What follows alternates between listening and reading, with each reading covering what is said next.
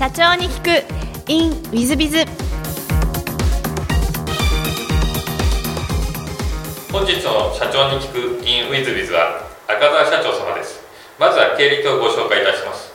赤澤則之様、えー、1977年生まれ、えー、岡山ご出身でフジゼロックス府内総研でコンサルティングの経験を積み重ねた後独立をされ経営戦略から業務改革集客マーケティングまでをトータルで企業経営に強力に支援をされていらっしゃいます。中小企業に強い経営コンサルタントとして多くの実績を持つ全国で多くのクライアント企業を抱え非常に高い成果を出せるコンサルタントとして活躍していらっしゃいます。本日はよろしくお願いいたします。よろしくお願いします。えー、では最初のご質問ですがご出身は岡山でよろしかったそうですね。岡山県の倉敷市というところで生まれておりましてはい。えっ、ー、と小中も岡山倉敷で？そうですね。小中と倉倉敷ですね。岡山県倉敷市から。何か幼少の頃の思い出とかそういうのあられますか？いやあの本当にあの小さい頃はですねもう本当に野球しかしてないという、まあ、子供でして、まあ、勉強しないでひたすら野球すると。まあ、あの朝6時から夜中の10時ぐらいまでですねひたすら野球の練習するという、まあ、子供時代でしたね、はい、あそうでいらっしゃいますか、ね、じゃあ高校時代も野球はやられていらっしゃったんですか？そうですね。野球しかしてないっていう。そうですか、はい、高校も、えーと、と倉敷の方の高校。そうですね。倉敷のここですで大学は東京の方に、えー、首都圏の方に出られていらっしゃる、はい、そうです。そこでは野球はもうおやめになったんですか、まあ、正直趣味程度になってしまってですね、まあ、それ以外の方にちょっと道に行っちゃったってことですね。なるほど、はい、何かその、えーと、大学を選ばれた理由というか大学時代の思い出とかそういうのあられますか？そうです。ねあの当時ですねあの株式投資が始まり出した頃ですかね。個人で株式資産運用しましょうっていう頃でで大学の頃にですね資産運用サークルを作ってですねあのお金を持ち寄って投資をするっていうようなそういう、まあ、あの活動をですね結構やってましたね。それあの大学生の中で大変珍しいんではないですか？そうですね。当時あのもう20年近く前になりますけどもなかなかその学生が資産運用とか株式投資やるっていうのはちょっと、まあ、ご法度というか NG だったんですねまあ、なので結構叩かれましたけどもですね結構いろんな他大学の方を集めてそういったのイベントなんかを結構やってたと。あそうですはい、その頃からやっぱりあのご商売というかビジネスというものには大変興味を持ってらっしゃったということですよね。そうですね。まああの大学入ってですね当時結構不況な頃でですねなかなか簡単に就職できないっていう、まあ、時代でしたので、まあ、なんとかあの社会人になっても使えるなんかノウハウっていうんですかそういったもまあの手に入れたいなと思ってそういうことやりましたね、はい、結構儲けられたもんなんですか？いやいやいやまああの結構硬い投資をちょっとさせていただいてたのでそれこそ本当に基幹産業っていうんですかね製造業さんとか結構硬いところでコツコツと稼がしていただいたっていうのが、はい、当時のことですね。なるほど、はい。えー、その後あのまずは、えー、フジゼロックスさんにお勤めになられたというふうにお聞きしてるんですけども、はいえー、フジゼロックスさんをお決めになった理由は何かあられるんですか、はい、あの正直ですねまあコピー機が好きとか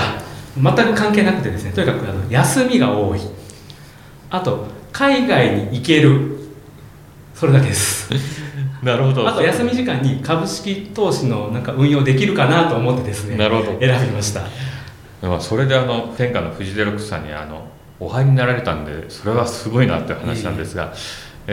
何かフジテレックス時代というのはいろんなことを学ばれたというふうに、えー、先ほどお聞きしましたが、えー、どんなことを学ばれたりもされたらしたんですそうですね。あの、まあ、キャノンリコーゼロックスっていう、コピー機でいうと、まあ、御三家って言われているところなんですけど、まあ、あの配属がですねあの、まあ、某大手のあの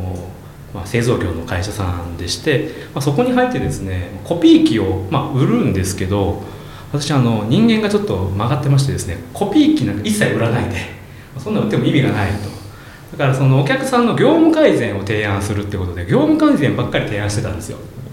でそこで、まあ、あのコスト削減だとか業務効率を改善しますとかそういう提案が受けてですね、まあ、コンサルティングの、まあ、土台っていうんですか当時そういうことをやらせていただいてました、まあ、それがゼロックスの時の経験ですね。そうでいらっしゃいますか、はいあのゼロックスは何年ぐらいお勤めになったそうですね。7年から8年ぐらいはいおりまして。基本は業務改革改善のご支援が一番中心でいらっしゃったそうですね。あのそこからですね社内公募でですねあのコンサルティング事業部っていうところがあったんですね当時、まあ、大手のコンサルティングファームからですねヘッドハンティングしてそういった部門を作ったんですよ。そこにちょっと公募してあのコンサルタントの仲間入りをさせていただきまして、まあ、大体年商で3000億円以上のですね企業様に入らせていただいて、まあ、製造業の,、まあ、あの設計改革とかですねそういった設計製造改革そういったところでですね、まあ、コンサルタント業をですねやらせていただいたっていうのがもともとのきっかけですね。あそうではいじゃあの今のコンサルティング事業の元となるのは富士ゼロックさんで学ばれたそうですね。もう全部そこになりますね。なるほどなるほど、はい、えー、その後船井総研の方に転職されていらっしゃるんですが富士ゼロックスを辞めて船井総研に行かれた理由は何かあられますか？はい。あのゼロックスの時のコンサルティングって大体本当にもう1000億円以上のお客様がターゲットで、まあ、あのとても、まあ、面白い経験というかですねなかなかできない経験をさせていただいたんですけどやっぱりですねあの、まあ、大企業はもう、まあ、ある程度やり尽くしたのでなんとか中小企業のですねあの経営をなんとかできないかなと。いうことで、まあ、私生まれがですね、まあ、倉敷市で小さいあの石材屋をやってる、まあ、次男坊でして。なのでなんとかその小さい企業さんとか中小企業さんを助けたいなっていうのがやっぱりあってですね。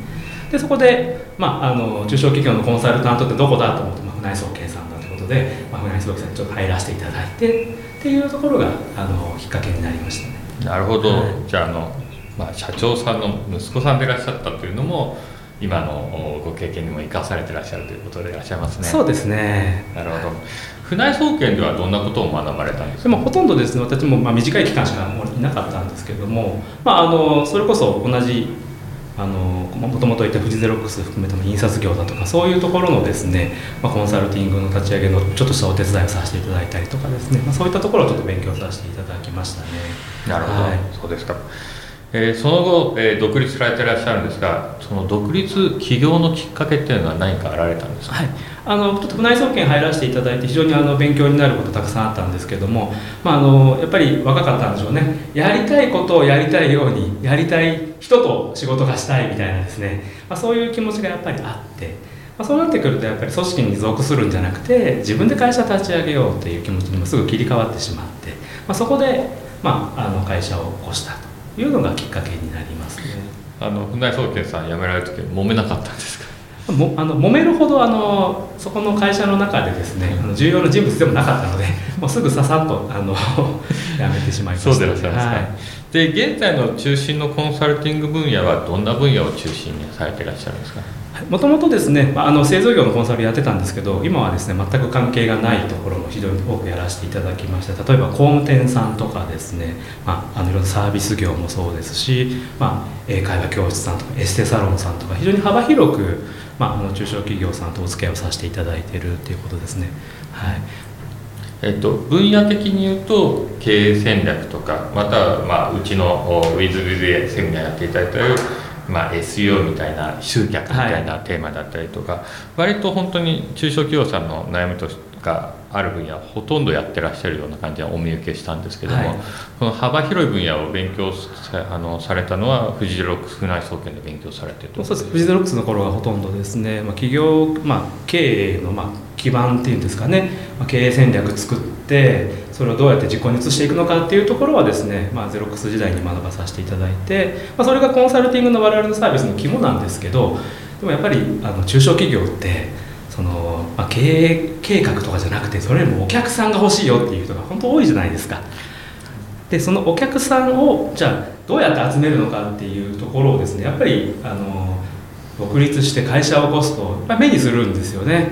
その中で、まあ、今まさにウェブマーケティングだとかそういうところにどんどんどんどん、まあ、知見が増えていてですね、まあ、そこが今必然的に強くなってしまったっていうのが、まあ、我々にも立ち位置かなというふうに思います、ね、なるほど、はい。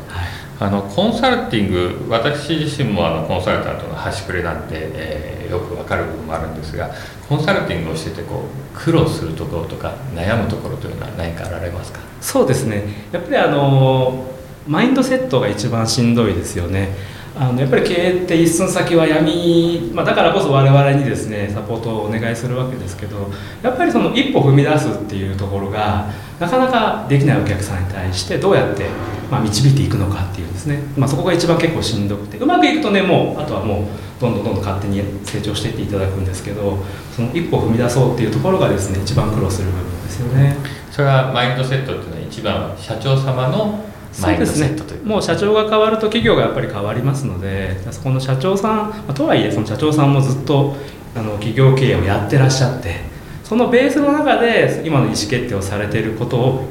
まあ、ある意味ひっくり返すというかそうすると結構体力とですね時間もかかってくるのでそこが一番しんどいですよね。はい。最後までお聞きいただきまして誠にありがとうございました本日のポッドキャストはここまでになります。また来週お楽しみに。